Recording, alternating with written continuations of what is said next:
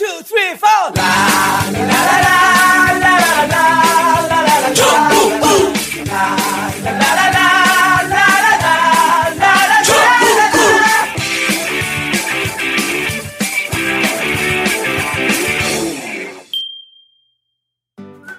자, 우리 전국구 복라인 오늘 진짜 좋은 술 들어왔으니까 한 잔 마시자. 끝나고 봐. 5년 이상 된 제주 섬 오가피의 생명력을 담아 발효 60일 저온 숙성 1년을 거쳐 만들어낸 명주 녹고의 눈물 오직 와이드몰에서만 최저가로 만나보실 수 있습니다.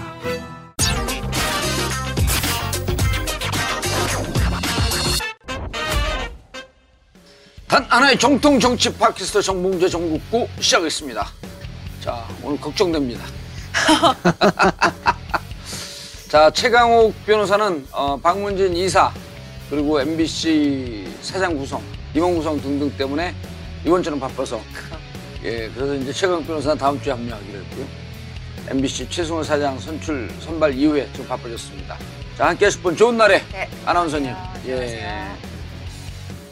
자, 정창수 나라살림 연구소 소장님. 네, 반갑습니다. 예. 자, 정창수 소장님. 어, 정말 우리나라 그 예사 문제 최고의 전문가예요. 근데 공무원들도 인정해요? 공무원들 글쎄요 인정하는지는 뭐 제가 설문조사를 안 해봤는데 지난번에 네. 제 다른 방송에 나와서 그랬잖아요. 나 20년 동안 이것만 했다. 네, 그렇죠. 내가 아무리 머리가 나빠도 당신들이 몇 년 하다가 빠지고 몇 년 하다 빠지고 그 전문가들이라고 해도 10년 미만인데 난 이거 이것만 20년 했다.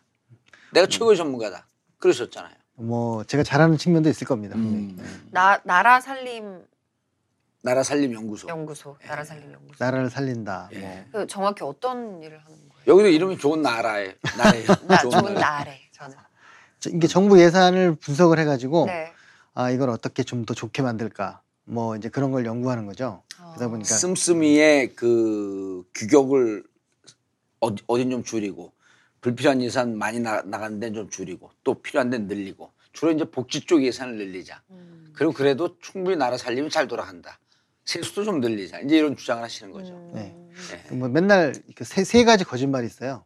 그 이 대통령 포함해 가지고 음. 정치인들이 하는 예산이 없다. 예산이 없다. 우리 저 우리는 소외되었다. 우리 지역 혹은 우리 이제 뭐 소외되었다. 직능은 아, 그다음에 그래서 우리가 특별히 따왔다. 아 그래서 우리가 특별 회계를 따왔다. 아, 특, 특별히 예산을 따왔다. 특별히. 어. 근데 사실 알고 보면 주어가 빠진 거거든요. 음. 그곳 그곳에 쓰고 싶은이라는 가로가 빠지고 예산이 음. 없다 그러는 거죠. 음. 어. 자기들이 쓰고 싶은 데는 진짜 중요하다고 생각하는 데다 쓰죠. 이번에도 예산 전쟁하면서 결국 네. 자기 지역 예산들 다 따갔잖아. 맞습니다. 그, 알겠습니다. 그 허실을 오늘 알- 알려드리겠습니다. 알겠습니다. 네. 본격적으로 긴 예산 전쟁 넘어가기 전에 어, 정봉주 전국구 유튜브 댓글 좋은 날에 아나운서님 소개해 네, 주시죠. 제가 소개해 드릴게요. 예. 먼저 저가 나오지 않았던 날, 제가 나오지 않았던 날이에요. 정봉주, 최강욱, 이동영, 주진우. 아, 이건 역대급 방송이 될 것 같은데요. 팟캐스트를 통틀어 역대급일 것 같은데요. 라고 이 방송을 예. 보시고 BL 러시아님이 이렇게 예. 써주셨어요. 그렇게 BL. 재밌었다고. 음. 음, 그리고 장효진 님도 이 작가 정봉주, 주진우와 최, 최강욱의 콜라보라니 너무 흥미진진합니다. 항상 응원하고 있습니다. 예, 여기서. 가르고 이제 좋은 날에 좀 빠져주세요. 아, 뭐, 뭐, 뭐, 인정합니다. 네. 오, 대범한 게 그 저분 같아요. 박지원. 아, 뭐, 갑자기. 계란은 내가 맞았어. 천만 다행이다. 아, 그리고 또요? 예. 브라이언 리 님도 너무 재밌었다. 그리고 어벤져스 음. 같다. 아, 한 곳에 모인 걸 보니까 예. 어벤져스 같다라고 각기 다른 데서. 활동하던 사람들인데. 그러니까요. 예. 네. 어, 그 다음 이제 최민희 의원님 나오신 날 음. 노원 님이요. 최민희 의원님 너무 고맙습니다. 저는 음. 속 터져서 못 보겠는 토론 프로그램인데 조근조근하게 참 말씀 잘하시는 거 보면서 위안을 예. 받고 있다. 잘 되시기 바라고요. 항상 응원합니다라고 말씀해 주셨어요. 음. 힙합 팬 이창민 님도 팟캐스트로만 보다가 유튜브로는 처음 보셨대요. 팟캐스트로만 듣다가. 그러니까 듣기만 하다가 네. 이제 유튜브로 보는 건 처음 했는데 생각해 생각했던 것보다 훨씬 quality가 높다. 음. 그리고 최강욱 변호사님이 원래 자료를 준비를 하셨던 걸로 알고 계셨었나 봐요. 예. 자료 없이도 그렇게 말씀을 아, 자료 다 거예요. 준비하고 미리 보고 온 거야 한세 번씩 결론도 안 해. 그냥 자료만 보고. 그리고 우리 북핵 문제 다뤘었잖아요. 예. 또 김준영 교수님, 예. 그렇죠? 진희관 교수님 두 분 오셨을 음. 때 어, 한반도 정세를 이해하는데 너무 큰 도움이 됩니다. 두 분은 언제 들어도 귀에 쏙쏙 들어오네요. 너무 고맙습니다. 하고 나눔의 삶님이 댓글 아. 달아주셨습니다. 감사합니다. 그리고 오늘 정창수 소장님 주제도 그렇고 아, 한반도 남북 정세, 한미 정세, 한중 정세, 북핵 문제 이건 팟캐스트에서 우리만 다뤄요. 아, 다루는 데들이 없어요. 좀 어렵다 생각해서 아마 도전을 못 하는가 보죠. 아니요 하고 싶은데 이제 언론에 나와 있는 이런 정도 갖고 하기에는 너무 복잡한데 근데 이제 저희는 외교 안보 라인이 최고의 전문가들이 오거든. 아, 그래서 근데 전체적으로 다운수가 좀 줄어도 의미 있는 거니까 반드시 합니다. 이번에 정창, 정창 소장님 나중에 보고 뭐 다운수 좀 떨어져도 걱정하지 마세요. 왜냐면 의미 있는 일을 하는 거니까. 맞아요. 예. 맞아요. 근데 최광욱 변호사님이 나오, 나오셨으면 더 좋아하셨을 텐데. 여기 회계는 잘 몰라요. 돈을 못, 돈을 못 벌잖아, 돈을. 자, 어, 그리고 이번에 속초 오마니 젓갈 세트가 들어왔습니다. 동해 속초에서 직배송, 직배송하는 무색소 무방부제, 무방부제 건강 젓갈인데요. 제가 방송 들어가기 전에 먹어봤어요. 저염으로 숙성시킨 속초 오마니 젓갈인데 세 개가 한 세트예요. 첫 번째는 뭐냐면, 아이씨, 난 이거 먹어보고도 첫 번째가 어, 백명란젓. 진짜 안 짜요. 백명란젓 그리고 멍게젓 멍게젓. 350g. 아 그리고 명태회 350g. 350, 350 합이 이래갖고 1050. 어, 세 개가 다 맛있어요. 음. 그래서- 지금 앞에. 예, 이, 어, 이거, 이거예요? 예. 그래서 제가 요거를 어 저하고 친하게 지내는 세월호 가족들이 한 70가족에서 한 100가족쯤 되는데 요걸 한 세트씩 선물로 다 사드리려고 그래요. 아, 아. 좋다. 그래 이제 주소하고 쫙 보내드리면 되는데 네, 네. 정말 맛있어요. 음. 명 여기서 이제 명태회 같은 경우는 이거 하나로 그냥 소주 한 다섯 병 먹겠어. 소주 잘 안 드시잖아요. 소주 잘 안 먹는데 근데 그 맛있어. 정도로? 그 정도로. 오. 예. 자 그래서 12월에 한해서 한정 특가로 기존 판매가 원래 32,000원인데 네. 32,000원이면 하나에 만 원밖에 안 하는 거예요 이게. 그 자체도 싸네요. 3만 2천 자체로 싸요. 원이요. 어, 침 넘어가. 씨. 근데 이게 12월에 한해서 26,000원. 야, 예. 26,000원이면 8,666원쯤 알겠어요. 되는 거예요. 네. 네. 어, 맞아요? 돈 많이 보시니까. 아, 2만 6천 원이니까 세 개. 네, 그거- 38에 24. 어, 전 암산이 안 나누기 돼서. 3분의 1. 네. 2천 원 매- 나누기 3분의 매- 1이면 매일 먹어도 한 철 넘게 먹겠는데요. 어. 매일 먹어도요? 네. 제가 봤더니 매일 먹지는 않고 2, 3일에 한 번씩 먹으니까 딱 2주일은 먹어요. 그렇게 안 짜갖고 안 짜니까 그렇게 많이 먹게 돼요. 많이 먹게 예. 되는. 맛있고. 좋네요. 명란젓을 막 이만큼씩 먹었어요, 제가. 명란 백젓. 맛있겠다. 맛있겠네요. 침 돌아가는 거. 어, 맛있을 것 같아요. 저 젓갈 잘 진짜 안 맛있어요. 먹는데도 맛있을 것 같아요. 좀그덜 짜다 그러니까. 젓갈 안 먹는다면서요. 네. 비리다고. 저 근데 명란젓은 가끔 이제 음. 누가 사오면은 뭐 이, 조금씩 이런 게 먹는데 비, 비, 비려요? 예, 젓갈이 이제 비린 젓갈이 좀 음. 따로 있죠.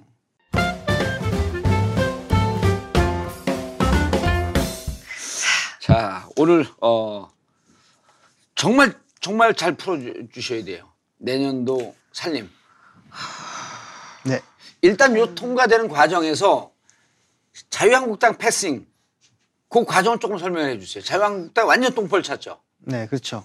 그러니까 사실은 저희도 막 통과되는 그날까지도 걱정을 좀 했습니다. 예. 그러니까 그 제가 사실은 이게 좀 비공식적으로 음. 이 민주당 예산을 저이 업무를 위탁을 받아서 하고 있어요. 음. 근데 거의 올해는 거의 공식이었죠, 뭐 공식이었는데 그때 저 안민석 의원이 예결위 때 그때도 예, 가 그때도- 있었죠. 그때도 했고. 어, 그때 4년 연속, 방에서 만났었죠. 예, 예. 오. 4년속 최재천 의원 때부터 계속 아. 하고 있는데 올해 윤호덕 의원이 하셨는데 윤호덕. 예. 아.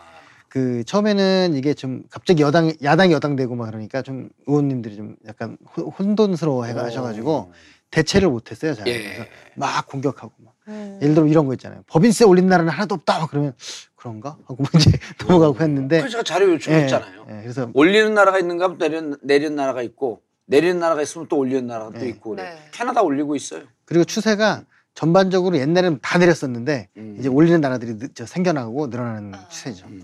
그러니까 이제 IMF 같은 데서도 정부들이 좀 빚 좀 져라, 지출 좀 더 해라 예. 이렇게 지금 하는 때라서 옛날에는 못 하겠잖아요. 음. 이제 그래서 그런 패, 저 분위기 때문에 좀 우리도 좀 바뀌어야 되는데 예. 그 아주 옛날 생각하시는 분들이 자한당이 많이 계신 것 같아요. 그 법인세는 이따가 이제 내용 본격적으로 하겠지만 미국이 트럼프가 35%에서 20% 내리겠다고 전격적으로 선언했고 상원에서 51대 48인가로 통과가 됐어요. 가- 간신히 통과됐는데 자 근데 이렇게 법인세 내려갖고 뭐 다른 나라들이 쫓아서 내린다고 하는데 문제는 미국이 늘 재정 적- 적자거든요. 네.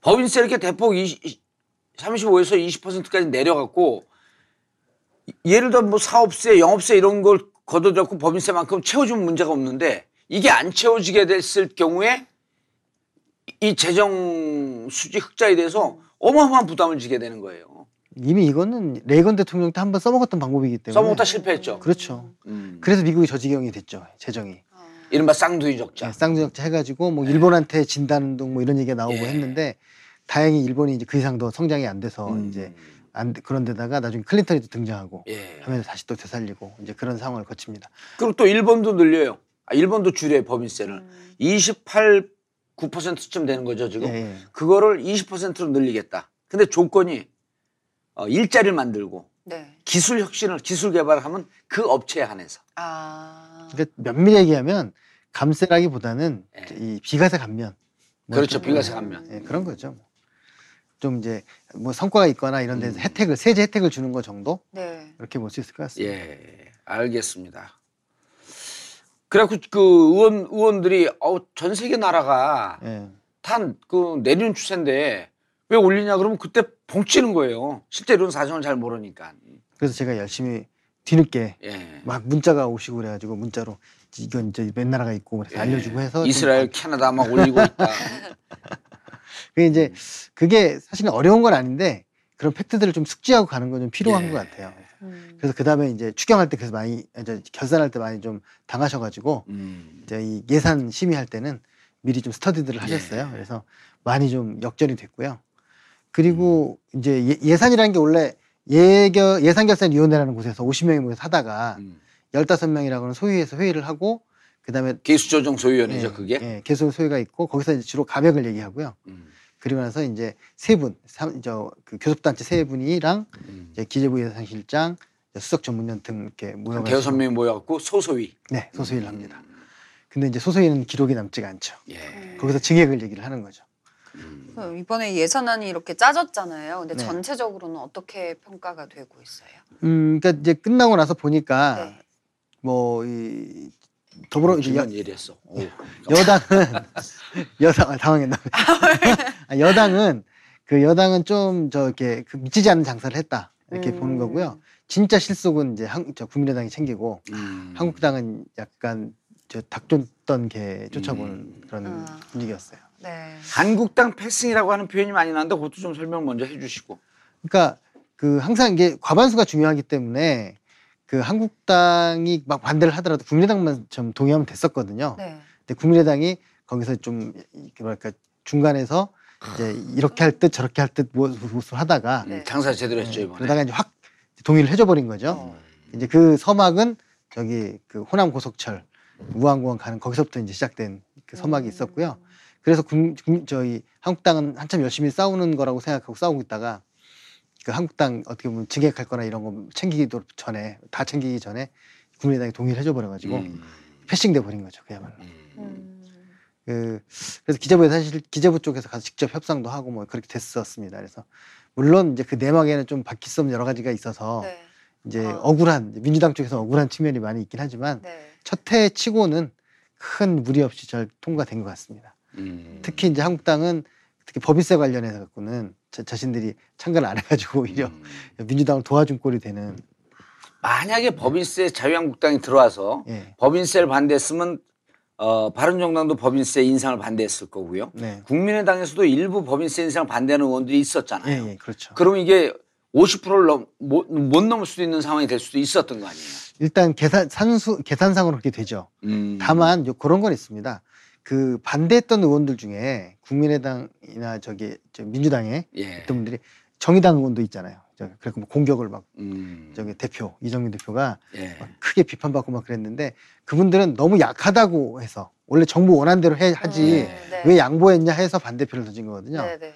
근데 만약에 한국당이 들어왔다면 찬성표를 찬성. 던졌겠죠. 그러면 아슬아슬하게 음. 아마 통과됐을 가능성이 있어요. 아, 그래도 음, 통과는 아싸게. 음. 됐을 것이다. 그- 그러면 더 애석하지 않았을까 싶긴 한데. 법인세 내용을 좀 설명을 해 주시죠. 법인세. 법인세 바뀌는 부분. 그 법인세 핵심이 뭐냐면 일단 법인세를 우리가 그러잖아요. 아까 레이건이 실패했다고 해도 이저이 트럼프가 또 시도하는 것처럼 음. 사람들 생각 속에 세금을 깎아주면 뭔가 경제가 좋아지지 않을까 이런 생각이 있어요. 예. 그래서 그 생각 때문에 계속 90년대부터 계속 지금까지 법인세를 내려준 거죠. 음. 참여정부 때도 내- 낮춰줬어요. 아, 그런데 이제 그 중에 제일 많이 낮춰준 게 이제 이명박 정부고 음. 그 최고 그 최고 구간이라고 하는데 제일 많이 걷는 이제 그 구간을 네. 25%에서 22로 내린 거예요. 음. 그거를 제자리로 돌린 거죠 이번에. 음. 돌리는데 대신 얼마부터 할 거냐 순익 그걸 한 거를 이제 2천억부터라고 했는데 한국당이 격렬히 반대를 해서 음. 3천억으로 한 거죠. 그러다 보니까 해당 업체가 191개에서 60, 저 77개로 아, 예. 줄었어요. 아 그렇구나. 그러니까 그 법인세를 그렇게 그뚱 해갖고 얘기해주면 잘 이해가 안 되는데 법인세 내는 기업들이 몇 개 정도 돼요? 법인세는 기업들이 한 55만 개 예, 그렇게 된다. 그래요? 예. 55만 개쯤? 뭐 아직 모든 법인은 다 내니까 예. 내는데 다만 그분들이 이제 대부분 낮은 곳에 음. 계신 거고 네. 제일 높은 비율은 어떻게 됩니까? 5억까지 그렇게 되네? 구간 구간 설명 좀 보통 해주셔야 세액 되는데. 세, 세개 5억 예. 저 100억 뭐 예. 그리고 어 이제 250억 뭐 이렇게 있고 예. 아 이제 그리고 이제 이번에 새로 생긴 거죠. 음. 그런데 문제는 뭐냐면 제일 높은 구간이 제일 잘 사는 데일 거 아니에요. 예. 네. 이분들이 이제 제일 실효세율은 낮아요. 혜택을 많이 받아. 음. 또 이제 복잡한 얘기가 있는데 네네. 해외에서 내는 세금까지 인정해 주거든요. 음. 합쳐서 계산해 주는데 네. 해외에서 많이 내요. 음. 그러니까 법에서 낮춰준다고 좋은 게 아니라는 거예요. 음. 법에서 낮춰주면 우리나라에서 낼 거를 낮춰준 게 아니고 어떻게 보면 해외에서 한 3분의 2쯤 내거든요. 음. 그건 연결 재무제표라고 해가지고 해외에서 낸 거랑 우리나라 낸 거를 합쳐가지고 계산해 주는 거예요. 음. 자 지금까지는 최고 세율 22% 이렇게 MB 시절에 예, 예. 25% 내던 것을 22로 내렸는데 22로 내렸는데 요 구간이 매출 200억이 넘으면 22%를 내게끔 돼 있었단 말이에요. 예. 매출 200억이 넘으면 22% 되어 있는데 이번에는 매출 200억이 넘으면 그냥 22%를 내고 그 마지막에 아주 부유층 부유한 기업에 대해서 구간을 하나 신설했잖아요. 문재인 네, 대통령 네. 공약이 네. 2천억이 넘는 기업은 25%를 내게 하자. 네. 네. 근데 그거를 여야가 협상하는 과정에서 2천억에서 3천억으로 올렸잖아요. 네. 네. 네. 그 3천억이 넘는 기업들은 25%를 내게끔 하자. 예, 예, 그렇죠. 25%를. 그래서 2천억이었다가 2천억일 땐 100몇 개, 170개, 129개 정확히. 129개였었는데 이것을 3천억으로 올리니까 77개로 줄었다. 줄어, 줄은 거죠. 그래서 그런데 사실은 크게 줄진 않았어요. 그 실제로 그래서 거들 돈 있잖아요. 예. 그 2조 6천억 거들 걸 2조 3천억. 3천억으로 아. 줄어든 거예요. 그래서 그러니까 사실은 이게 참 어떻게 보면 그 지켜준다는 모양을 좀 내고 싶었던 게 음. 있는 것 같아요. 만약 그렇게 하려면 한 5천억으로 올려버리지. 음. 그래서 3천억으로. 2천억 넘게 할 때는 129개. 그때 거쳐지는 게 2조 2조 6천억. 6천억쯤 됐는데 이번에 협상 과정에서 야당의 뜻을 받아들여줬고 국민당이나 이런 데 뜻을 받아들여줘갖고 3천억 구간을 신설했고 네. 해당 기업은 77개. 네. 여기서 걷는 게 2조 3천억. 그러면 한 3천억 준 거예요. 그렇죠. 그렇죠. 예. 음. 그럼 3천억 양보한 거죠. 3천억 양보, 양보한 거. 네. 어. 그래서 이제 그런 게 이제 모여가지고 이제 내년에 그 예산이 사실 뭐 최대 예산이라고 그러잖아요. 예. 근데 전 그 말에 좀 넘어가지 말았으면 좋겠어요. 항상 슈퍼 예산이에요. 지금 IMF 때 빼놓고는 우리나라가 정부 수립 이후로 예산이 줄어든 적이 없는데 음. 삶 살가 늘어나니까 계속 쭉 있고. 맨날 슈퍼 예산이라는 게 맨날. 음. 그렇죠. 맨날 슈퍼지. 음. 역대 최고겠죠. 맨날 역대 최고. 맨날 월급이 역대 최고인 예. 것처럼. 그래서 그 어떻게 보면 그 우리가 역대 최고 7.1%가 올해 늘어나거든요. 예산이 예, 7.1%. 28조가 늘어나요. 그러니까 사람들 전년 대비 예, 전년 대비. 28조. 그럼 와 28조 엄청 늘은 것 같잖아요. 네. 400조가 410조 가 된 거니까 네. 음. 약간 이제 올림해가지고 그런데 그것만 보는데 그래서 아 큰일 났다 정부가 커졌다 뭐 이렇게 막 그러는데 저는 그거보다 수입이 33조가 늘어요. 7.9%가 늘었죠. 네, 그렇죠. 7.9%. 그러니까 실제로는 흑자가 더 늘어나는 어, 거거든요. 0.8%의 흑자가 생긴 거예요. 그렇죠. 음. 어. 그리고 사실은 예산 정책처나 이런 데서는 경고 약간 뭐랄까 좀 지적을 하는 게 뭐냐면 이것도 엄살이다 이거예요. 더 늘 수 있는데 수입이 아, 이거는 그래서 수입은 좀 과소 예. 그 책정을 해놓고 예. 수출은 조금 높여놨고 연말에 결산할 때 보면 결국은 수입은 예. 더 많아지고 예. 매, 그, 그 지출은 줄어서 더 많은 흑자를 올리, 올릴 수 있는 그런 예산 구조다. 예. 그렇죠. 올해도 지금 정권 잡자마자 추경 예산 했잖아요. 예. 그 돈이 이제 느- 좀 늘어난 돈이거든요. 아. 지금 8월 말까지 18조가 더 거쳤어요. 예상보다. 예상보다. 그리고 그러면 벌써 저 사, 1년에 3분의 2 동안 18조니까 예. 그러면 또 3분의 1을 24조. 치면 어. 27조. 그렇죠. 24조에서 27조. 예. 그 정도가 더 거치는 거예요. 예. 그런데 음. 실제로 예산 편성할 때는 한 13조 더 거칠 거다 정도만 딱 해놓은 거예요. 내년에. 어, 그럼 14조 정도가 여유가 예, 있으니까 그렇죠. 그것도 이제 추경으로 잡아낼 수도 있고. 내년에 추경을 한 번 더 해야 될 것 같아요. 왜냐면 이번에 예산 깎은 거 좀 다시 살려내고 하려면 추경이 뭐예요? 근데 추경. 추경 뭔지 알아요? 잘 몰라요. 추가 경정 예산이라고 해서요. 네. 예산을 다시 한번 편성한다 원래. 그런 뜻인데 경정이니까 대부분 늘어나죠. 지금까지 음. 한 줄어든 적은 쉽게 해서 이게 올해 이제 예산이 429조쯤 되는데 내년 쭉 운- 운영을 하다 보니까 무슨 재난 지역도 있고 아니면 어, 하다 보니까 진짜 복지 예산 좀 썼는데 훨씬 경제적으로 도움이 돼. 근데 혜택 받을 사람이 많은데 처음에 야당이 반대했고 많이 편성을 못했어. 복지 예산을 좀 늘릴까? 늘릴까? 늘릴까 보다면 추가로 보너스 예산을 늘릴 필요가 있는 거 추경이라 해요. 추가 네. 경정 예산. 근데 수입이 늘어나지 않으면 그 추경을 세우기가 좀 힘이 들거든요. 그렇죠. 수입이 없어지면 늘지 않으면 추경을. 하려면 빚을 내야 된단 말이에요. 국채를 발- 발행하거나. 근데 내년에도 국채나 이런 지방채를 바- 발행할 필요 없이 예산이 늘어날 가능성이 높다. 그럼 그 정부로서는 정책을 운영하는데 무척 도움이 되는 거죠. 그렇죠. 음. 그래서 지금 학자들이 왜 늘어나는 건지 지금 그렇죠. 연구하고 있는데요. 예. 궁금해요. 네. 담배세도 늘었잖아요. 담배세가 진짜 큰 몫을 예, 담배세도? 큰 몫을 예. 했는데 그리고 안 줄었어. 이 뻐꾸미들이 줄었다가 다시 원점으로 돌아가. 세수가 늘었어. 그것도 노렸다는 거 아니에요. 그 적당히 올렸잖아요. 원래는 8천 원 정도 올리면 줄어드는 그러니까. 건데 네. 그게 5천 안 원까지. 돼가서 딱 4,500원 더 예. 올린 거죠. 한 아예 한 뭐 9천 원, 만 원 가까이 해버리면. 아니 그걸 MB가 연구했다는 거 아니에요? 아. 아니 저 박근혜가. 어, 그러니까. 아. 그래서 어느 정도까지가 하면 많이 팰 것 같냐 이제 그런 걸 연구를 한 거죠. 음. 그래서 그 담배가 담배도 있긴 한데 네. 그 약간 박근혜 정부 때 약간 세제를 좀 바꿔가지고 음. 조금 더 걷게 했어요.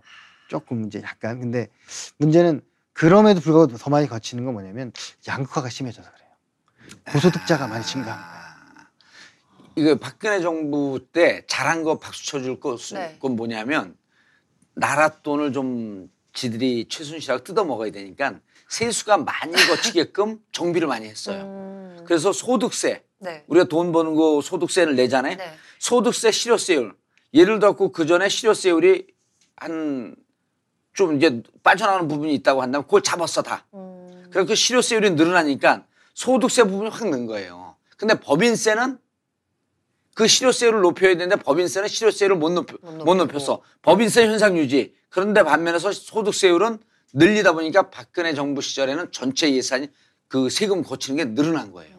그러니까 봉급쟁이들을 좀 대상으로 많이 한 거죠. 유리 지갑을 많이 네. 털은 거지.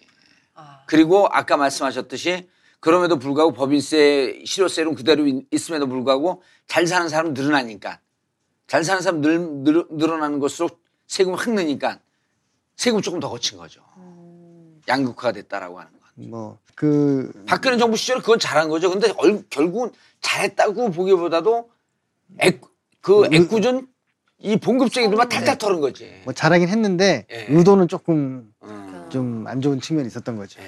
그렇게 해서 만약에 세금 더 걷어가지고 올바른데 좋은데 쓰면 그러면 진짜 퍼펙트인 거잖아요. 좋은데 썼죠. 최순실. 그래 감옥 보냈잖아.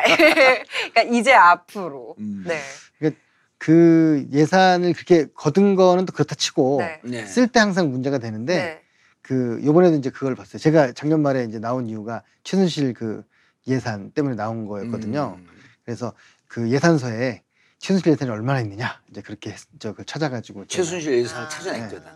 546개가 있다 최소한 아. 예산서가 한 15만 페이지 돼요. 이제 그 거기서 이제 키워드를 거- 저 주로 가지고 VIP 이렇게 해가지고 했는데 올해도 그래서 역시 또 세- 상황이 바뀌니까 이제 그 공- 공격을 하려고 음. 문재인 VIP 예산이 얼마냐 이제 그거를 많이 이제 한국당에서 한 거예요. 음. 그래갖고 막 열심히 찾았어요. 근데 VIP란 말이 사라진 거죠.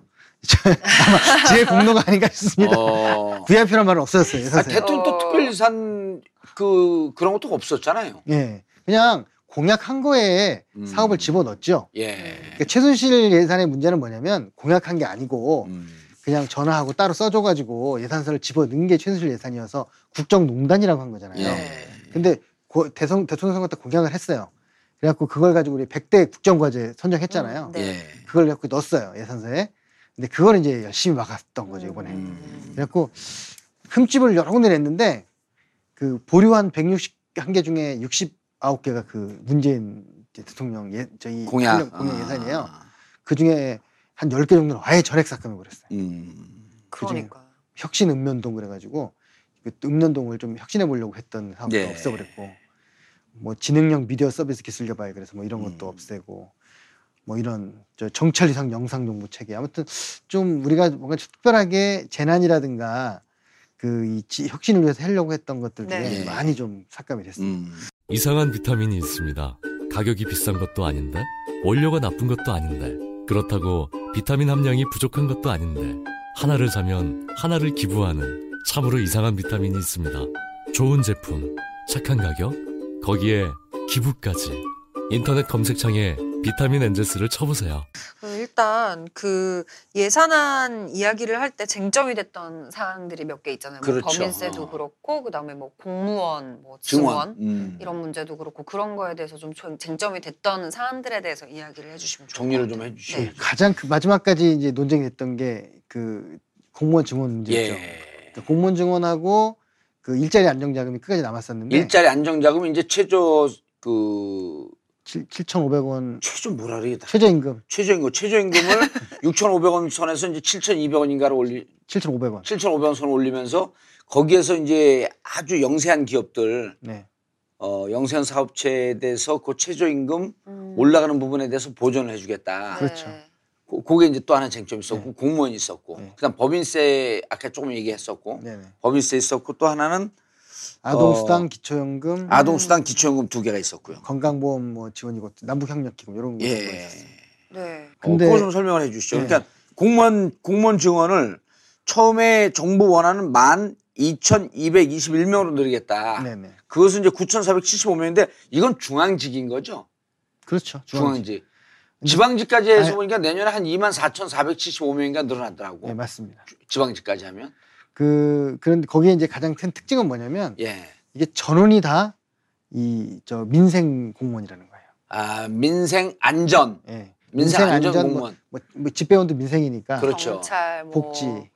교사도 뭐- 많던데요? 예. 아, 교사도 맞아. 어, 교사도 한 3,000명 되는 것 같던데. 네. 교사가 제일 교사도 좀것 주로 이제 일반 그런 교사가 아니라 좀 이제 새롭게 뭐 필요 이 특정직 이제 교사들인데 아, 그래서 이게 예. 숫자가 사실 줄어든 거예요. 원래는 이게 한 18,000 하려다가 음. 그 이유가 뭐냐면 혹시 또 공무원 늘린다 비판 받을까봐 예. 그 그런 저 행정직 공무원을 빼버리고 다 빼고 예. 현장직, 현장 안전 그 현장 안전 관련 공무원이더라고요. 예. 경찰, 소방관, 집배원, 교사, 교사도 예. 무슨 상담 교사 막 이런 예, 걸 늘리는 그렇죠. 거죠. 예. 그리고 보이 저기 복지 일부 복지. 있는데 그래갖고 이제 국회에서 자- 자유한국당 모 의원이 이제 아, 왜 공무원을 늘리냐고 막 뭐라 그러니까 아 뭐 공무원은 물론 조, 저 늘리면 늘리는 건 좀 자제해야 되지만 그 민생에 필요한 공무원 늘려야 되는 거 아닙니까? 음. 소방관 뭐 경찰 네. 이런 것들은 늘려야, 되- 늘려야 되지 않습니까? 그러니까 아 물론 그렇긴 하지만 공무원을 왜 늘리냐 계속 공무원이라는 똑같은. 표현을 하고 이쪽은 음. 민생 얘기를 하면서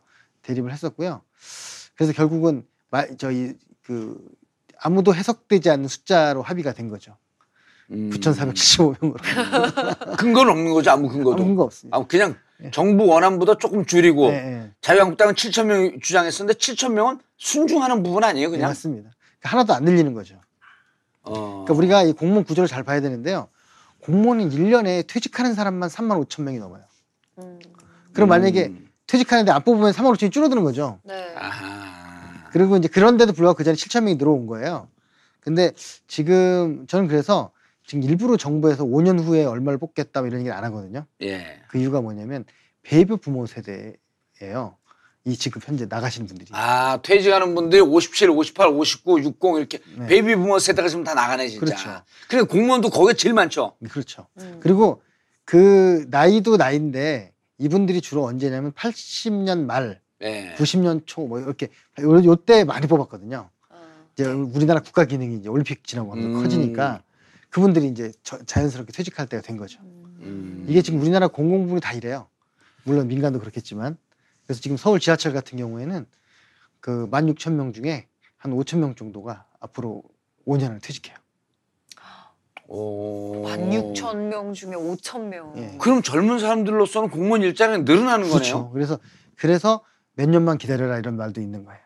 아 그런데 사실 그거 그대로가 뭐 예를 들어서 5천 명이 퇴직을 한다고 해서 5천 명을 그대로 인원 보강을 해야 되는 건 아니잖아요. 뭐 왜냐하면 그건- 우리 뭐 기계화도 많이 됐고 예. 그렇죠. 이제 맞습니다. 그거 자체가 있으니까. 그 이제 그거는 우리가 근데 또 어쨌든 거의 100% 충원을 하고 순증을 할 거냐 말 거냐 이런 거를 고민하는데 이제 음. 전체 인구가 줄니까 조금씩 줄긴 줄어야 되거든요. 그러나 네. 그럼에도 불구하고 인구 대비로 하게 된 베이비 붐 세대보다도 지금 20대 중후반, 30대 초반 이런 사람들 숫자 확 주는 거거든요. 네. 그래 일자리가 상대적으로 늘어나는 체감이 오는 거지. 음. 그 일본이 지금 그런 약간 분위기여가지고 네. 고용이 살아난 그 측면이 있는데 실업률 0, 0%예요. 지금 저한테 이- 아? 한국 한국 학생들을 저더러 이제 일본에 있는 공공 기업 이런 쪽인데 어 누구 관련됐고 해갖고 예를 들어 서비스 직종, 호텔, 아주 고급 레스토랑 이런 데고 벌써 한 650명 보내달라고 음. 한국 학생들을 기본 일본어 기본 교육만 시켜갖고 유럽 애들, 아프리카 이런 애들이 많이 와갖고 일을 한대요. 특히 서비스업에. 근데 그 사람들이 한국 학생들을 한번 쓰기 시작하잖아요. 아무도 못 쓴대요. 네. 친절하고 어. 서비스 개념이 있고 부지런하고 머리 잘 돌아가고 그냥 몇 번 쓴 사람들 그래갖고 이번에 레스토랑 무슨 협회 이런 데서 250명 보내달라 이- 이런 제안이 들어오는 거예요. 음. 그 일본이 노인층은 늘어나고 젊은 층은 줄어드니까 실업률이 점점 점점 줄어드는 거죠. 우리 공무원이 그런 꼴이 안 되는 네, 거죠. 그런 거 되는 거죠. 음. 그러니까 일본만큼은 아니겠지만 꽤 순풍이 튈 거라는 어. 거고요. 음. 이게 문재인 정부의 약간 그 복이라는 복이죠. 음. 딱 타이밍이 어쩌다. 그 다음 정부에서 우리 한 번 더 잡으면 더 복. 더 복. 왜냐면 베이비 붐 세대가 65년생까지 쭉가지 않나요? 예. 60한 4, 5년까지 가니까 한 7, 8년 동안 베이비 붐 세대가 확 그 몰려 있으니까. 그동안 이제 공공 기능이 좀 커지고 예. 경기가 더 살아나면 특히 혹시 뭐 남북 문제 같은 거 해결되고 하면 아, 그것도 2년 안에 우리가 해결한다 그랬잖아. 해결돼요. 전국구에서. 이게 제가 예전에 한번 계산해 보니까 이 저 뭐냐 통일은 안 되더라도 음. 경제 이것만 규모 활성화돼서 우리가 육로로 유럽으로 가는 것만 어. 확보가 되면 네. 그 5년 정도 우리가 고속도로라는 건 다 놔주고 그 SOC. SOC 음. 놔주고 들어오는 수입의 세금만 갖고도 5년 안에 그걸 다 갚을 수. 요 음.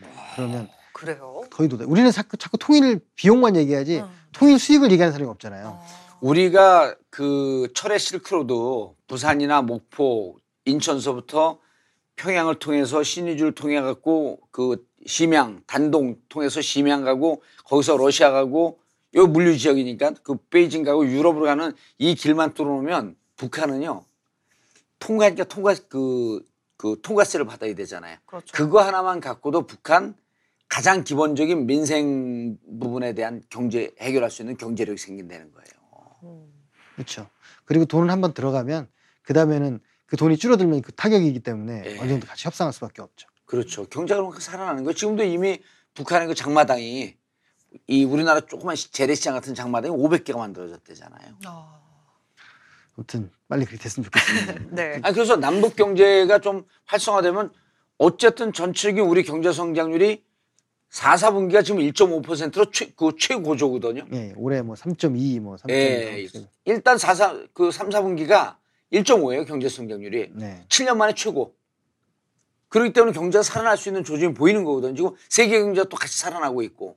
그러면은 우리가 전체적으로 경제가 활성화되면서 일자리가 늘어나고 공무원 베이비 부모 세대가 빠져나가면서 일자리 또 늘어나고 그러게 되면 지금 청년들이 한 3, 4년 뒤에는 훨씬 나은 일자리 환경이 조, 조성될 수가 있는 거죠. 그러니까 그 한국당에서 자유한국당에서 자, 자꾸 예. 놀고 먹는 공무원 얘기를 많이 했는데 네. 사실 뭐 놀고 먹는지 모르겠으나 놀고 먹는 공무원 지도 국회의원이잖아요. 자유한국당 국회의원들. 그렇죠. 근데 사실은 이제 정확한 표현은 약간 줄어도 되는 분야의 공무원들이 있겠죠. 네. 사무직에. 예. 그런 부분들을 이번에 베이비모 은- 은퇴할 때 네. 음. 자연스럽게 줄이면 음. 저될 거라고 생각을 하고 정부도 좀 그렇게 생각하고 있는 것 같습니다. 예. 그러면 이제 자연스럽게 민생 공무만 늘어나게 되겠죠. 어쨌든 네. 이번에 9,400명 늘리겠다라고 한 부분은 사실은 정확한 추계나 정확한 계산상에 나온 게 네. 아니고 딱 중간 중간 하다 보니 예, 18,000명 뽑아야지 정상인데 그걸 우리가 12,000명으로 줄였고 자유한국당 자연순정부는 7천 명을 주장했고 국민당이 한 9천 명 주장했고 적정한 선에서 그러니까 원래 우리가 요구했던 현장 공무원들 그 숫자는 그 현격히 부족한데 지금 이제 정 선생님 말씀에 따르면 올해 나가는 사람들을 사람들 중에 사무직은 좀 줄이고 현장 공무원을 조금 더 늘리고 이런 식으로 조정을 하다 보면 안의 숫자도 좀 맞춰져 나갈 것이다 이렇게 네. 보는 거죠. 그래서 이제 뭐 내년 추경 구- 지방선거가 결과가 어떻게 되면 좀 예. 좋은 방향으로 가게 되면 추경할 힘도 생길 테니 음. 추경 때 또 한번 조정. 또 공무원들 좀 늘려보고 음. 알겠습니다. 네. 자, 그 공무원 문제는 해결됐고 또 아까 나래 씨가 물어본 게 뭐였었죠? 일자리 그- 안정자금, 네, 최저임금 보조금. 예, 네. 최, 최저임금 보조금, 보조금. 네. 이게 사실은 일자리가 이번에 7,540원 이렇게 됐는데 예. 이제 최저임금이 7,540원. 어, 이거 근데- 외워둬야 잘 하네요, 저. 이게 이제 한 거의 천 원 올린 건데 예. 네. 그거 천 원 올린 걸 얘기를 하잖아요. 근데 사람들이 그걸 몰라요. 그 혀- 회의를 하거든요. 사용자 3분의 1, 음. 저기 근로자 3분의 1, 저기 또 이 공공 부분 3분의 1이 위원들이 모여서 논의를 아, 해서 네네. 하는데 그 전에는 이 공공 부분에 있는 사람들이 다 맨날 저희 사용자 편을 들었죠 당연히 음. 예. 박근혜 정부 때까지. 이번에는 이제 그렇지 않아서 확 올리게 된 건데 뭐냐, 문제는 뭐냐면 사용자도 주장한 게 7,300원이었다는 거예요. 아, 7,500원보다 200원 낮은? 네. 아. 차라리 저는 아니 그럼 그 7,300 하자고 하, 면 하는 게 차라리 하면 낫겠다. 정치적으로 훨씬 더 낫을 예, 뻔 했는데. 양보하는 셈 치고 막 예. 했는데 아무튼 이 그래도 조금 더 올리려고 하다 보니 음. 7,500원이 된 거예요. 음. 그걸 안 보고 사람들은 그냥 작년에서 올해 오른 것만 얘기를 하는 거죠. 음. 그러니까 그리고 또 하나는 이게 이명박 박근혜 정권, 정권 9년 지나면서요. 최저임금이 거의 안 올랐어요. 그거를 이번에 보전하려고 그러다 보니까 천 원 많이 올라가 천 원이면 뭐 한 13, 14%좀 되니까 그럼 이제 자- 그쪽 그 사람들이 그런 얘기를 해요. 어느 나라가 최저임금을 한, 한 해에 13% 올린 나라가 어디냐. 그럼 우리 여- 역으로 물어봐야 돼. 지난 10년 동안 1, 5%도 안, 오르- 안 오른 나라가 어디냐 세상 천지에. 안 오르고 있다 보니까 이번에 그걸 보전, 그것도 다 보전한 게 아니에요. 네. 지금 일본은 시급 14,000원 줘도 못 구하거든요. 근데 물가가 우리, 우리보다 비싸지 않아요. 네. 우리가 서울은 우리가 더 비싸. 음. 지금 우리한테 제한 들어온 것도 14,000원에서 14,000원, 500원. 14,000원 주면 못 구한다는 거예요, 시급을. 아마 근데 우리도 같이 올렸으면 지금 그 정도 선으로 되면서 사업하는 사람들도 사금사금 올리게 되면 내성이 생기는 거거든. 그렇죠. 그 여하튼 이게 저희 우리 일시적으로 음. 형편이 어려운 사람들을 위해서 그 뭐 최저임금을 낮추고 이럴 수는 있겠지만 계속되면 이게 이 임금으로 먹고 사는 음. 낮은 네. 임금으로 먹고 사는 네. 약간 좀비 역할을 하는 기업들이나 아니면 정말 영세 기업만 저 존재하는 꼴이 되기 때문에 음. 생, 어떤 경쟁력 향상을 위해서라도 좀 올릴 필요가 있습니다. 아, 다만 시차가 필요하니까 네. 그 시차 몇 년 동안은 좀 보조해주겠다. 항상 보조해주는 네. 것도 아니고 임시적으로 그거만 보존해주게, 보조해주겠다는 거 아니에요? 2, 3년 동안 예, 맞습니다. 그 자생력이 살아날 동안. 그래서 그게 3조 정도 되고 음. 그 실제로는 3조가 다 나가지는 않을 거라고 본- 본다고 해요. 음. 그래서 그 이제 그런 거를 했는데 천억 깎였어요. 음. 요건 거의 3조, 음. 3조 700원에서 3조 9,700원. 2조 9천. 예. 2조 9천 7백. 2조, 네. 2조 9,700원. 그래서 이제 이거는 이렇게 좀 생각보다 많이 못 깎은 것 같아. 그쪽에서도 네. 너무 깎으려고 하면 이 자영업자들이나 이 어려운 사람들이 이제 좀 고통이 좀 심해지니까. 저 맞아. 그리고 아마 이게 이제 근데 이게 나는 우리가 이 최저 생계비 얘기, 최저임금 얘기하면 지금 7,540원 아니에요? 물론 어려운 이 영업하면서 어려운 사람들도 그, 그 그분들을 정부가 보조해 주는 건 맞지만 좀 여유 있는 데들이 있어요. 그러면 7,540원 우리는 최저임금이 최고임금이 되어 있는 사회예요. 이 밑으로 주지 말라는 거거든. 여기를 딱 맞추니까 이게 최고 임금이 되는 거야. 예를 들어 우리 여기 아. 벙커만 해도 맞아. 8천원에서 만 원을 줘요 최저임금을 최저임금을 그러면 7,540원 넘어간 거거든 음. 이걸 넘어서 주란 얘기지 7,540원에 맞아요. 딱 맞추란 얘기냐 최저임금이 최고임금이 된 사회가 된 거예요 맞아 맞아. 그래서 어려운 사람들은 정부 보조 받아야 돼요 그러나 좀 여유 있는 이 사용자들은 좀 올리려고 하는 노력을 해야 되는 거야 음, 임금 자체를. 예 그리고 이렇게 올리, 올리잖아요 내가 맨날 얘기한 노동자들은 임금 많이 주고 잘 놀리면 열심히 일해요 열심히 해요. 맞아요. 진짜 열심히 일해요. 빠듯하게 그 정도 딱 주고 야 너 화장실 청소해서 왜 청소 안 해? 쓰레기 왜 안 갖다 버려? 이렇게 잔소리하지 말고 7,540원 말고 한 8,500원, 8,500, 500원 주면 여기서 안 밀려나려고 일 진짜 열심히 음. 하거든요. 맞아요. 그럼 사, 사용자가 편해. 네. 그런 걸 모르더라고. 그 이 이걸 저 이 독일에서요. 예. 저한 15년 전, 20년 전에 노조가 뭘 했냐면 최저임금을 이 자기들은 원래 비정규직 뭐 나중에 신경 안 썼잖아요. 예. 외국인도 차별 없이 올리는 걸로 이제 투쟁을 한 거예요. 음. 굉장히 오 외국인도 차별하지 않고 훌륭한 자세잖아요. 그랬는데 그거의 의도에는 뭐가 있었냐면 그렇게 올려버리니까 그러면 최저임금이 이렇게 노- 높아지니까 예. 결국은 국내 사람들을 채용할 수밖에 없게 되는 거예요. 자연스럽게. 어. 삼지 업종이라고 안 갔던 아하. 그러니까 그 어떻게 보면 그 착한 차별이라고 할 수 있겠죠. 음. 그러니까 우리도 만약에 그렇게 생각한다면 지금 외국인 노동자들 들어오고 막 이런 것도 있잖아요. 그 싼 노동력 때문에 들어오는 거거든. 그렇죠. 음. 그 올려줘 버리고 외국인도 똑같이 줘 그러면 어 외국인도 왜 이렇게 비싸게 주냐 외국인들한테 왜 우리 세금을 주느냐 음. 하는 얘기가 나오지만 곰곰이 생각하면 해보면 우리나라 사람도 갈 만한 예산 직장이 되는 거지. 돼버리면 외국인이 오히려 고용이 줄어드는 그래서 진짜 능력 있는 외국인만 주로 들어오게 되는 음. 이제 고임금 고학년 예를 들어서 예를 들어서 그 지역에 세차장 가면 손세차 하는데 힘이 드니까 중앙아시아에 힘 좋은 애들이 들어가서 일을 해요. 근데 그거보다 세차하는 것보다 조금 급여를 더 받는 게 뭐냐면 어, 중국 철가방이거든요. 이걸 막 길도 찾아야 되고 그러디 아, 죠 그래요? 잃어먹지 않아야 되니까 네. 예. 급여가 세니까 워낙 힘든 일인데 급여 센 데다 머리도 좋아야 돼 철가방은. 음. 그렇죠 주소도 알아야 돼. 주소 외워야 되죠. 100%다 한국 사람들이에요. 어. 몇명 조선족이 하다가 못 버텨. 음. 그럼 막 이게 막 그 기민하게 움직여야 되거든. 그래서 그런지 조금 급여가 센 데는 역시 지금 독일에서처럼 우리나라 그 근로자들이 있네. 그러니까 장기적으로 우리나라 사람들이 좀 더 고부가 가치 노동을 하고 이렇게 하려면 임금을 올리는 게 가장 정상적인 거예요. 어, 이거 새로운 새로운 학설인데. 그러게요. 저도 처음 들어봤어요. 그러니까 임금으로 우리가 깎으려고 하면 결국은 임금만 갖고 경쟁력 있는 업체만 살아남게 되는 거죠. 음. 임금이 올라가면 임금을 많이 줘도 살아남는 기업들은 아무래도 기술이나 생산력이 음. 높은 기업들 살아남는 거죠. 아주 순기능이 이렇게 그렇죠. 돌아가 순기능이 순환적으로 돌아가는 그런 역할을 한 거네. 그러니까 선순환이 된 거고 그냥 깎, 깎으려고만 하고 단가로만 맞아요. 따지려고 하는데 악순환이 되는 거죠. 음. 그리고 음식점도 자꾸 이렇게 저 좀 수준 떨어지는 돈 줄게 주려고 그러잖아요. 그럼 뭐가 떨어지면 서비스가 떨어져요. 상대적으로 손님이 그만큼 덜 와. 그럼 자꾸 악순환이 되는 거예요, 그게. 그렇죠. 근데 이 최저임금 보조금은 그러면 한 몇 년 정도 향후 일단은 요번에 합의된 건 1년 일단 주고 일년 네. 내년에 보고를 보- 받자 네, 그랬어요. 평가해 보고 같이. 하자는 거예요. 음. 근데 제가 볼 때는 지금 올해 급하니까 일단 이렇게 하는데 네. 보완할 수 있는 그 방법이 여러 가지가 있어요. 음. 예를 들면 EITC라고 해서 근로장려 세제라는 게 있거든요. 예, 근로장려 세제. 네. 그게 벌써 EITC. 예, 3조가 됐을 때요. 이거는 보수적인 사람들도 좋아해요. 왜냐하면 일하는데 소득이 낮아가지고 그 이 생활이 어려운 사람들 이제 최저임금 수준을 지켜주는 거거든요. 그거를 이제 어. 근로장려 보조금이라고 하고 정부에서 주는 거예요. 아, 네. 그, 그 보통 일을 안 하는 사람 안, 일을 주는 건 좀 비판을 받을지 몰라도 그렇죠. 음. 일하는데 그 돈이 부족한 거잖아요. 그래서 이제 그거는 굉장히 보수적인 관료들도 지지하고 음. 주로 영국, 미국에서 시작됐는데 벌써 우리나라 예산이 3조인데 그런 방식으로 또 처리를 해도 좋죠. 음. 특히나 이렇게 되면 자영업자들이 세원이 노출돼요. 그거 주려면 어. 세금 낸 거 다 계산해가지고 어. 소득 얼마 줬는지 해서 주는 거니까. 그렇구나.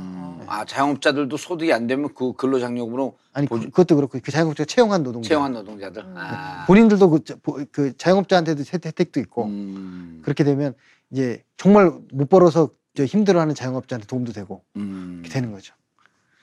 그러, 그렇게 되면 제가 볼 땐 요 한 이렇게 1, 2년, 2, 3년만 넘어가면 이제 아, 뭐요 정도 돈나 나오는 비용 정도는 EITC나 이런 거로 돌려도 줄수 예, 예, 있다. 그렇죠. 아. 이게 뭐 여러 가지가 있어요. 처음에는 그 저 뭐냐 아이가 있는 가정에만 주다가 아니 그럼 아이 없는 가정은 안 준단 말이에요. 아이, 아이, 저 애가 없어서 주고 그게 이제 40대까지 주다가 30대 주다가 이제 20대만 주면 음. 돼요. 어. 그래서 그 몰라서 사람들이 신청을 안 하는데요. 네. 한 주로 8월 9월에 신청하거든요. 작년에 내가 못 벌었다. 음. 그러면 추석 때쯤에서 목돈이 나오죠. 어. 소득이 나올 때. 아. 알겠습니다. 네. 자, 그, 그리고 어, 뭐, 기초연금. 네. 기초연금도 이제 이제 20만 원을 25만 원으로 올리 예. 1단계로 올리는 올리는데 이게 몇 세서부터 주는 거예요? 65세부터 65세 죠 이상. 65세서부터. 어. 그런데 이걸 원래 4월부터 주려고 하다가 네. 예. 6월로 늦췄다가 이제 9월로 늦춰진 거거든요. 지방선거 음. 뭐 예, 지방선거 때문에. 그게 근데 뭐 뭐예요? 왜 지방선거랑 아, 지방선거에서 이 지금까지 20만 원 줬었거든요. 네. 근데 그 25만 원 올리면 노인 어르신들한테 5만 원이 무척 큰 거예요. 그 지방선거 가갖고 야 우리 이 정부에서 5만 원씩 더 줬어 그러면은 자기들끼리 모여서나 그다음에 아. 자식들 뭐 한테 야 정부에서 이렇게 5만 원 더 나갔고 내가 한 달에 삼겹살 한 번 더 먹으니 이 정부가 참 좋은 정부 괜찮다. 아니냐. 그래가지고 마음이 바뀌거나 뭐 그렇죠. 이 정부 줘- 지- 찍어줘야 되겠다고 해갖고 지방선거 전에 미리 그 주- 돈을 주거나 지방선거 언저리에 주게 되면 1번 민주당의 지지율이 올라갈 위험성이 있으니 그 선거가 끝난 9월에 주자 이러고, 이러고 버팅긴 거예요. 근데 그래도 소용없어. 왜냐하면 이번에 지방선거이지 효과가 좋아야지 9월서부터 우리가 25만 원 올려줍니다라고 민주당 홍보를 할 거 아니에요. 그렇죠. 그럼, 그럼 자유한국당은 무슨 얘기에 우리 돈 못 받게 우리가 악착같이 깎았어요. 원래는 6월서부터 받을 수 있었는데 이제 9월서부터 받아야 되고 그럼 어르신들이 미친, 미친나. 여러분들 혜택을 저희가 줄였습니다. 예. 시민들께서. 그리고 아, 왜 줄였냐면 우리 국가 세금을 국가 예산을 줄이려고 여러분들 못, 줄- 그 어르신들 못 받게 줄였어요. 저희 드디어 미친나네. 아, 그래서 그 선심성 퍼주기 아니라 악심성 퍼내기가 된 거죠. 아 그래서 그렇구나 맞네 예. 생각해보니까 65세 이상이니까 그럼요. 그 또 그분들이 자유한국당이나 바른정당 지지가 상대적으로 많으니까 그러니까요. 네. 그거 참 근데 근데 제가 볼 때는 악수인 것 같아요. 악수예요. 지방선거 때 이게 민주당이 이거 갖고 계속 공격할 거 아니에요. 올 이달서부터 드릴 수 있었는데 저들이 반대해서 3개월 늦어졌습니다. 그거만 벌써 두- 석 달에 15만 원에다가 아니 네 달이죠. 그럼 네 20만 원 아니야. 20만 20만, 원. 원이면 생각해 보세요. 어르신들끼리 막걸리가 몇 잔이야 그게. 그리고 이게 1단계예요. 이게 30만 원으로 저 올릴 거거든요. 네. 그전 단계로 한 거기 때문에 이번에 선거 때 정말 저희 안 찍어주시면 30만 원 못 드립니다. 힘, 이제. 힘들 것 같습니다. 어. 선거가 있는데도 이렇게 못 올리게 했는데 음. 선거 그렇죠. 없는 내년 예. 말에는 더 못 올리게 할 거 아니냐. 그래서 이게 한 7천억 줄었어요. 이 저 음. 기초연금이. 그래서 이 제가 볼 때는 보통 그 전에는 주로 저 여당이 이걸 주장을 하면 야당이 좀 더 얹어줬거든요. 그래서 더 주자 그랬는데 이번에 야당 뺀 거야. 그래서 야당이 생생을 냈거든요. 어. 조금 더 얹어주고 우리가 이렇게 해서 했다 이렇게 했는데 아. 여기는 너무 얕은. 그러니까 지금 너무 이 어떻게 싸움을 해야 될지 모르는 지금 약간 안오미 상태에 있는 것 같아요. 어. 하, 네. 그 예전에 저 박, 박근혜 정부나 이런 데서 저희 줄 때마다 예. 왜다 안 주냐면 그거 갖고 우리 야당이 공격하고 음. 그저 하위 70% 주는데 뭐 실질은 67이다 하면 더 줘라 막 하고 음. 야당이 공격하고 그랬거든요. 그렇죠. 그랬는데 여기는 이 주는 거는 주는 거 주는 거 갖고 이 그러니까 그 세제 혜택이나 복지 혜택 주는 거 갖고 실패한 게 2010년도에 지금 교육부총리 하고 있는 교육사회부총리 하고 있는 김상곤 교육감은 경기도 있- 경기도 교육감 선거 나와갖고 네. 그때 무상급식을 시행한 거 아니에요. 무상급식 해갖고 2010년도 서울시 경기도 다 이겼어요. 음, 음. 그때 광릉 교육감 될 때거든요. 광릉 교육감 그 표가 한 열댓 명 나왔는데 기호가 몇 번인 줄 알아요? 뭐 뒷번호 시잖아요. 7번이요, 7번. 네. 당, 당 저것도 없거든요. 음, 음. 엄마들이 7번을 찾아가서 찍어. 음. 왜냐면 무상급, 그 무상급식 중학교 애들 한 두 명쯤 되잖아. 중1, 중3쯤 되면 한 달 그 혜택이 한 10만원쯤 돼요. 10만원 되면 엄마들이 10만원만 돼도 숨통이 터이는 게 한 해 정도에 하면 4만 5천 원, 5만 원인데 당은 한나라당을 지지하지만 표는 여기 가서 찍은 거야. 그러니까 이 복지 혜택 주자라고 하는 것을 반대하는 정당은 그러니까 전 세계 지금 추세인데 복지 예산을 늘리는 게 그러니까 반대만 하는 게 능사가 아니라는 걸 보여주는 것 같아요. 예. 자폭 같은 이제 상황인 것 같고 자포하는 거야 진짜. 이게 이제 기초연금 같 아, 이따 아동수당도 이야기하겠지만 기초연금 같은 경우는 노인들 주는 거잖아요. 네. 우리는 국민연금을 돈을 낸 사람을 받, 낸 사람만 받는 거라고 생각하잖아요. 네. 근데 아니에요? 거의 모든 나라가 처음 시작할 때부터 줬어요. 45년, 48년 이럴 때부터 아. 국민연금을 네. 더 돈 모아놨다 주는 나라는 몇 나라 없어요. 우리는 돈 주는 우리는. 거 네? 우리는 돈 모았다 어, 준 우리는 거예요. 모았다 주는 거. 우리는 저기 90년대 초반 그때부터 음. 돈 걷어가지고 65세 되면 그때 주고 이렇게 된 네, 거잖아요. 네, 네. 근데 다른 나라는 그 나이 해당하시는 분들 뭐 무조건. 나라마다 좀 다르지만 네. 딱 45년, 48년 시작할 때 준 거예요. 음. 그래서 그리고 가다가 가다가 나중에 이제 적자가 돼서 저 저기 고갈돼서 네. 이제 메꿔 주고 있는 거죠. 지금 아하. 채워놓고 있는 나라는 네 나라밖에 없거든요. 어, 그러니까 나머지는 다 끝났고. 독일 네. 8일치 독일 독일에 갖고 있는 국민연금 지급 내저 여력이 8일치밖에 없어요. 계속 8일치 계속. 아 진짜요? 그러니까 젊은 사람들이 내 가지고 그 그렇죠, 돈으로 그렇죠. 한80% 메꾸고. 채우고 음. 부족한 돈은 세금으로 계속 메꾸는 거죠. 아. 다, 그건 일종의 조세니까 음. 그런 거지. 우리는 너무 이- 그게 뭐 고갈되면 뭐 망할 것 40년 같고. 뒤에 35년 뒤에 고갈된다 그러면 독일은 8일 뒤면 나라가 망하네. 그렇죠. 아니 뭐 불안하거든요. 네. 왜냐면 냈으니까 사람들이 이거를 받아야 모르니까. 되는데. 아니 지금 내가 내서 30년 뒤에 노인네가 돼서 내가 못 받는다 이러거든. 그때 젊은 사람들이 계속 내고 있거든. 그러니까. 전 세계 한 나라도 그걸 중단 안 하는 나라는 없는데 음. 그냥 우리는 경험이 없으니까 그걸 자꾸 아, 이렇게 얘기를 하는 거예요. 막연한 불안감을 네. 또 그걸 이제 보수정에서 부추기고. 예, 예, 그렇죠. 음. 그리고 돈이라는 게 그렇게 또 쓰지도 않고 모아만 놔도 도움이 되는 게 아니잖아요. 그렇죠. 근데 우리는 쓰면 뭐 큰일 날 것처럼 막 그러는 아. 저도 이게 돈을 그 이 돈을 집에다 모아놨더니 이비 오는 날 집에 들어가기 싫어요. 돈 썩는 냄새 때문에. 뭐 돈을 모아두면 썩어버리는 거야 그냥. 맡아보고 싶다. 아 진짜 돈은 모아두는 게 아니네. 돈은 순환시키는 그렇죠. 거 아니에요. 예. 그래서 복지 예산 하게 되면 나갔던 돈이 예. 다시 영업 영업을 통해 갖고 개인의 소득으로 들어오고 소득으로 들어오는 게또 세금으로 들어오고 계속 도는 거 아니야 그렇죠. 이게. 그러니까 오늘 어떤 분이 글을 정말 잘 썼는데 19원은 있는데 식, 식량이 없으면 어떡할 거냐. 예? 19원은 있는데 있는데 식량이 아. 없다. 아. 그러니까 식량을 만들어낼 젊은 애들이 없, 없는 세상이 되면 아무리 10원 갖고 있으면 뭐하냐. 그렇죠, 그렇죠. 아. 그러니까 지금 빨리빨리 써가지고 애들을 만들 저 늘려야 된다. 아. 그러니까 저출산이 지금 1.12 정도인데 2까지는 안 되더라도 한 1.5, 6만 돼도 음. 그 낼 친구들이 많아지는 거잖아요. 프랑스 같은 음. 경우도 최하였다가 그게 이제 그 80년 초중반서부터 다시 이제 늘어나기 시작을 한 거거든요. 어떤 것이요? 그 출산율. 아, 출산율. 프랑스 같은 경우는 그런 출산 정책도 잘했지만 어 사실 미혼모 미혼부 음. 이런 거에 대한 사회적 인식을 완전히 바꾸는 거예요. 네. 우리는 뭐 미혼모면 난리 나는 줄 알잖아. 네.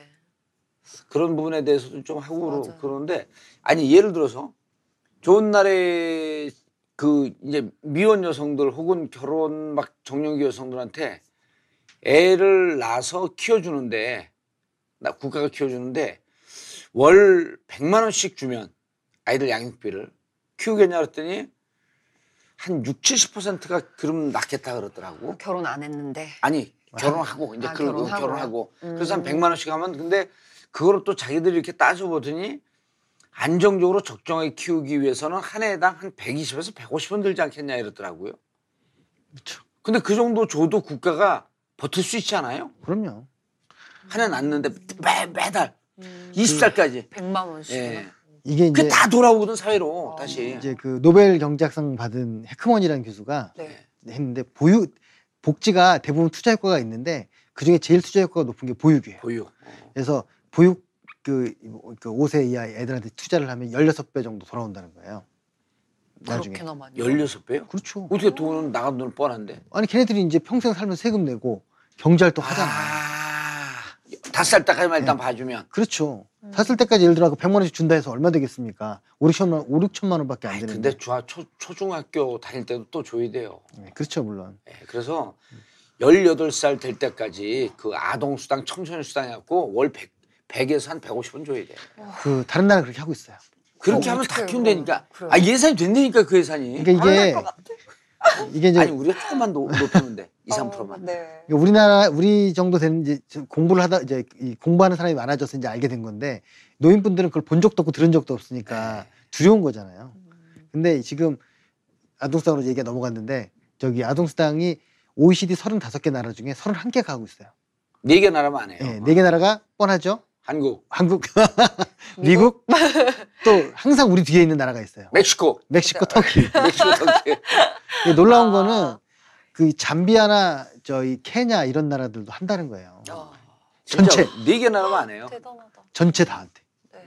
그리고 여러 19세까지. 음, 19세까지. 우리는 지금 그 5세까지 하는 것 같고도 지금 이렇게 소란이 예. 시끄럽고 막 그러는데 네. 그걸 뭐냐면 사회적으로 어떻게 우리 공동체가 유지되기 위해서 뭘 해야 되는지를 사람들이 아는 거예요. 음. 근데 그거를 퍼주기라고 생각하니까 이제 안 되는 거죠. 아까 그 우리가 법인세 얘기했잖아요. 네. 법인세인데 어 지금 이제 법인세율이 22%라고 따지면 네. 워- 연매출 3천억 넘는 데들은 실제로 한 16%밖에 안 돼. 이거 실효세율이라 그러는 거예요. 네. 이거 감면해줘, 저거 감면해 다 감면해줘. 물론 다른 나라들도 다 감면해 주는데 우리나라 감면 폭이 큰 거예요. 음. 그다음에 연매출 2천억이 넘게 되면 한17% 내고 천억 정도 하게 되면 18% 이게 어바웃이거든요. 근데 네. 요 실업세율을 조금씩 조정해서 1%씩만 높여놓잖아요. 그럼 이런 그 보육예사 이런 거 다 줄 수 있어요. 그리고 그 소득세율은 많이 올라갔단 말이에요. 그리고 전체 담세율을 법인세 같은 경우도 아까 55만 개 기업인가 내, 내잖아요. 기업 하는 데들은 크든 작든 법인세를 다 낼 수 있게 되면 법인세도 전체 기업 중에 내는 데가 20, 30%밖에 안 되죠. 네, 예.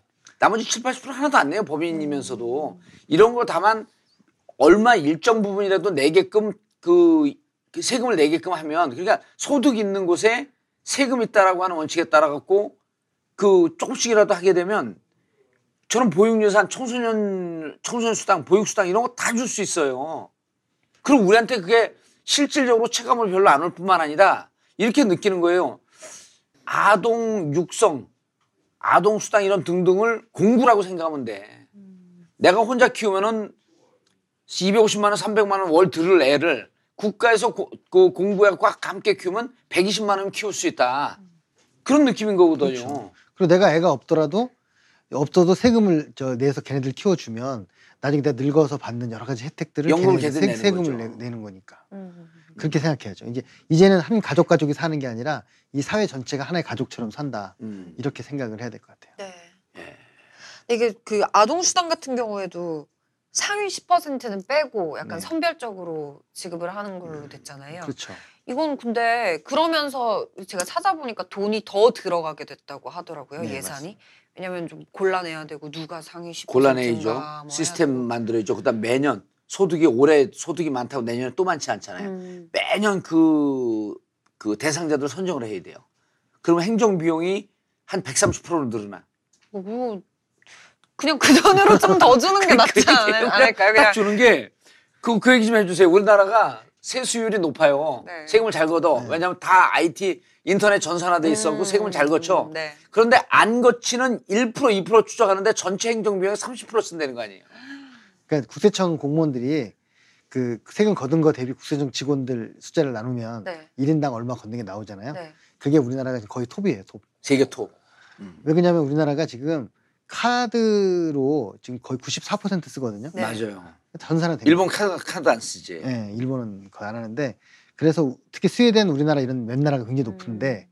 이제 그렇기 때문에 1인당 높지만 문제는 이제 그거 안 되는 한 1, 2%, 0, 뭐 0. 몇 퍼센트 이 사람들을 차단하고 잡아내기 위해서 뭐 거의 국세 총무원에 30% 쓴다는 거예요. 그렇겠죠 아무래도 근데 뭐 그거는 뭐 찾아야 되니까 그냥 네. 뭐 쓰는 거 그런 것처럼 이것도 이거는 250만 명의 이 사람들을 중에서 그냥 주면 간단히 제- 계좌이체하면 끝날 일을 뭐 90% 10% 구분하고 한 25만 명이나 27만 7만 명을 안 주는 거예요, 그러면? 그렇죠. 250만 명 중에서?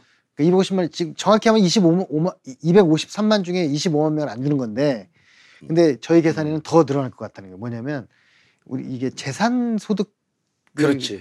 이번에 포함을 처음에 거기다 합의문에 안 해놨어요. 근데 네. 포함하더라도 음. 재산이 많은 사람들은 상대적으로 투명하지 않아가지고 더 이득을 보죠. 음. 예를 들어 나 재산 별로 없고 월급으로만 사는 사람들은 네. 다 드러나 있으니까요. 음. 아, 예를 들어 갖고 이런 거야. 우리가 이제 부부인데 공부를 많이 하고 조- 공부를 좀 잘하고 그래고 좋은 직장에 들어갔어요. 근데 둘 다 흑수저야. 음. 그래갖고 지금 어, 전월세 사는데 특히 이제 반 그 반전세 이런 데 산단 말이에요. 네, 네, 네. 근데 소득은 지출 나가는 것도 안 따져요. 소득이 둘이 합해 갖고 월 한 750 넘어. 720. 720 넘어. 그러면 우린 대상이 안 돼요. 그런데 아, 아. 강남에 내 친구 중에 건물이 하나 있어. 건물이 하나 있어. 임대소득이 들어. 임대소득 부모가 가져가. 근데 난 직장이 없어. 놀고 먹어. 놀고 먹어. 그럼 나는 결혼을 했어도 720을 못 벌기 때문에 부부 합산이 나는 혜택을 받아요. 그게 좀내 친구는. 근데 우리는. 열심히 버니까 안 되는 거야, 이게.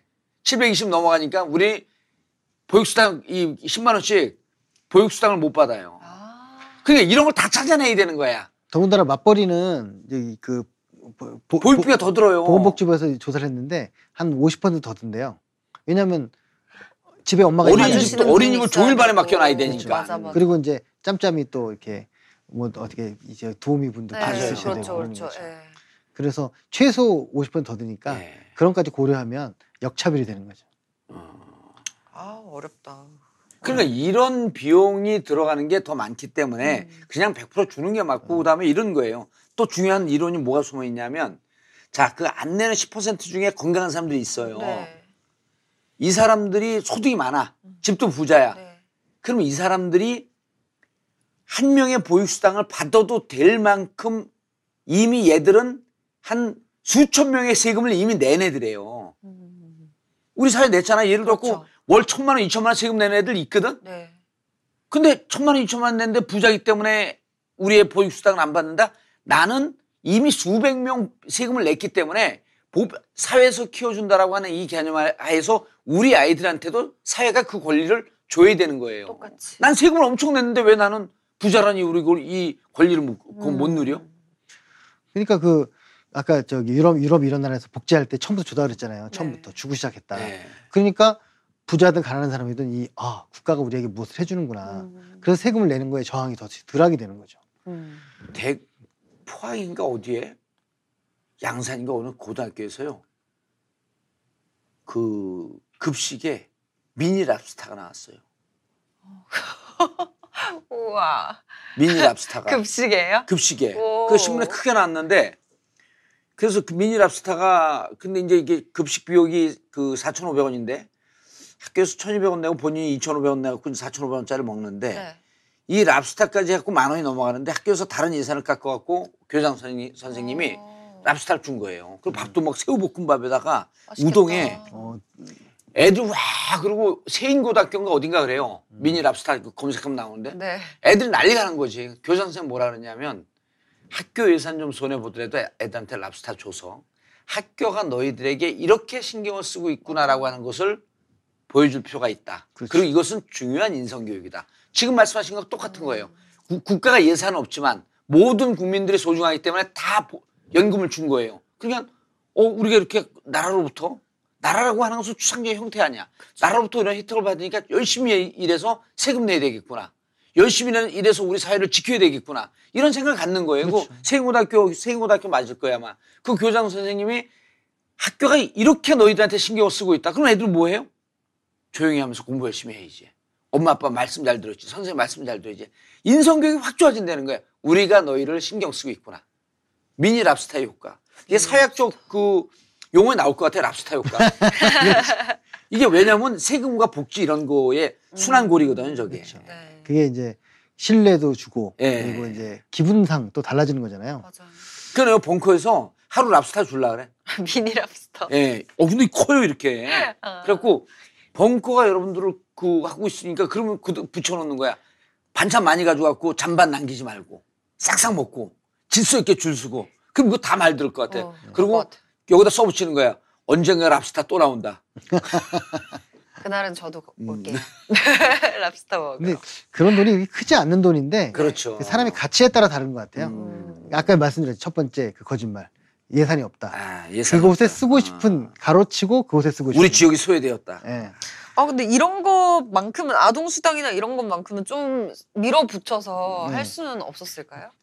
그렇게는 안. 철학이 부딪히니까 이제 선별적 복지냐 보편적 그러니까- 복지냐 네. 철학이 부딪히니까 아마 이제 그래도 이렇게라도 좀 통과시키자 하는 생각이 예. 있었던 것 같은데 그 그리고 또 그것도 있는 것 같아요. 저 저분들은 우리 지지할 사람들이 아니라고 처음부터 단념하는 것도 있는 것 같아요. 음. 제가 아, 민주당 입장에서 아니 아니 저 한국당 아 한국당 입장에서 그래서 저희 그 기초연금을 그렇게 반대하진 않았거든요. 그렇게 극렬하게. 예. 근데 아동수당 그렇게 극렬하게 반대한 거거든요. 아. 아. 기초연금 은 어르신들이고 네. 아동수당은 젊은 엄마들인데 젊은, 젊은 엄마들은 대체로 민주당 지지가 성향이다. 우리 찍을 리가 없다. 그냥 정치적으로 아. 봤을 때 네. 그렇게 표를 계산을 그러니까. 해서 그렇게. 제가 옆에 지켜보니까 좀 그런 분위기가 예. 있었어요.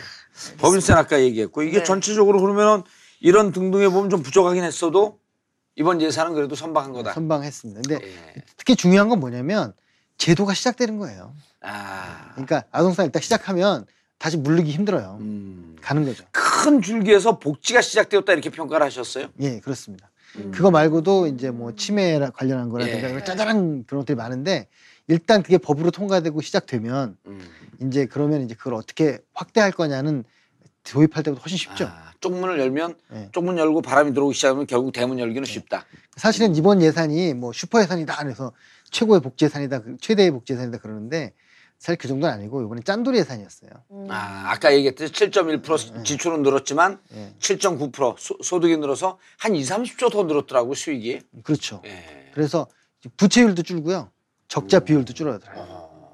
그래서 건전성이고 제가 볼 때는 세금도 더 거치기 때문에 더 줄 것 같아요. 아하. 그러니까 부, 빚이 줄면서 복지는 또 복지대로 하는 아주 정말 아슬아슬한 그. 복지는 더 늘었는데 재정 건정성도 더 좋아졌다. 예, 그렇죠. 아.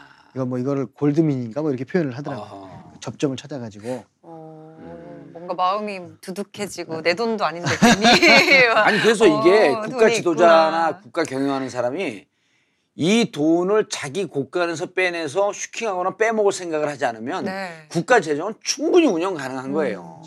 그리고 아동수당이나 노인 기초임금 같은 거 주면 그 사람들 그거 어디다가 적으면 놓지 않거든요. 다 써요. 다 쓰죠. 예. 그러면 소비가 증가되고 음, 경제가 살아나죠. 네. 그게 아마 0.3, 4%는 효과가 있을 거예요. 경제 성장률에. 예. 예. 그리고 고용도 그렇고요. 음, 그렇죠. 고용을 맨날 SOC 하면 뭐 고용이 늘어난다고 그러잖아요. 이게 다, 드러, 다 아니라는 게. 다 드러났죠.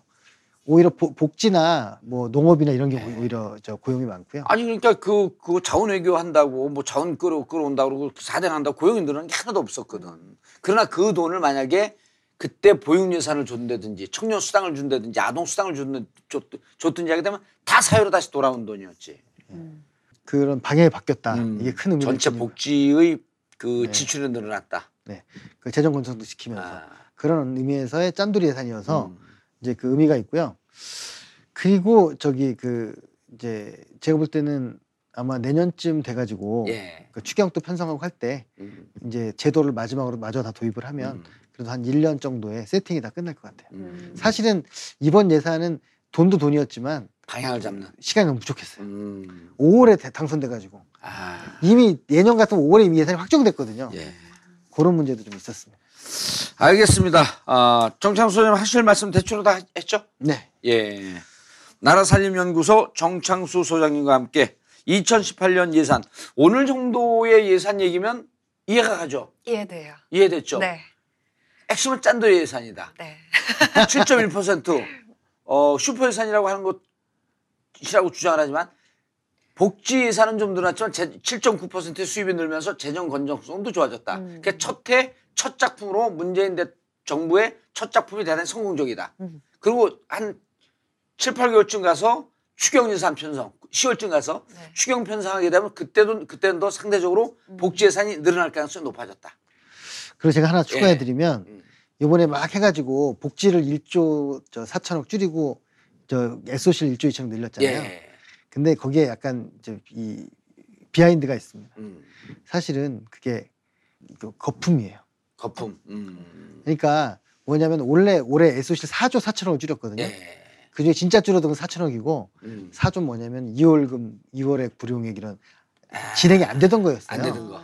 근데 그걸 다시 1조 2천억 늘린 거예요. 음. 그러니까- 그래서 SOC가 확 늘어난 건 아니다. 아, 그러니까 실, 사실상은 늘어난 게 아니라. 음, 사실상. 그러니까 그 원래 안 되던 사업을 숫자만 줄여놓은 건데 음. 그 숫자만 다시 늘려놓은 거기 때문에 아.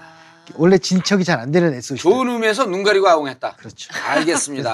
하루표 예산이라고 그러더라고요. 하루표. 하루만 홍보하는 예산. 하루만 홍보하는 예산. 알겠습니다. 정창수 소장님 어, 예산 뜯어보기 어, 시간 내주셔서 감사합니다. 인사하시고요. 네, 이 예산은 정말 예. 중요한데 예. 이 중요한 일은 사람들이 좀 관심을 안 가져요. 예. 근데 어떤 전국구에서 이 예산 문제 재미가 없어서 사람들이 안 볼지도 모른다는 위험성을 무릅쓰고 음. 이제 저를 불러주셔서 이렇게 얘기를 좀 할 수 있게 돼서 예. 너무 다행이라고 생각하고요. 아 오늘 풍부하게 잘 됐어요. 물론 네. 이게 네. 시- 시- 언론에 난 내용들이 많이 있지만 그걸 또 막상 우리가 이렇게 그 풀어서. 얘기하듯이 네. 하게 되면 훨씬 더 쉽게 오거든요.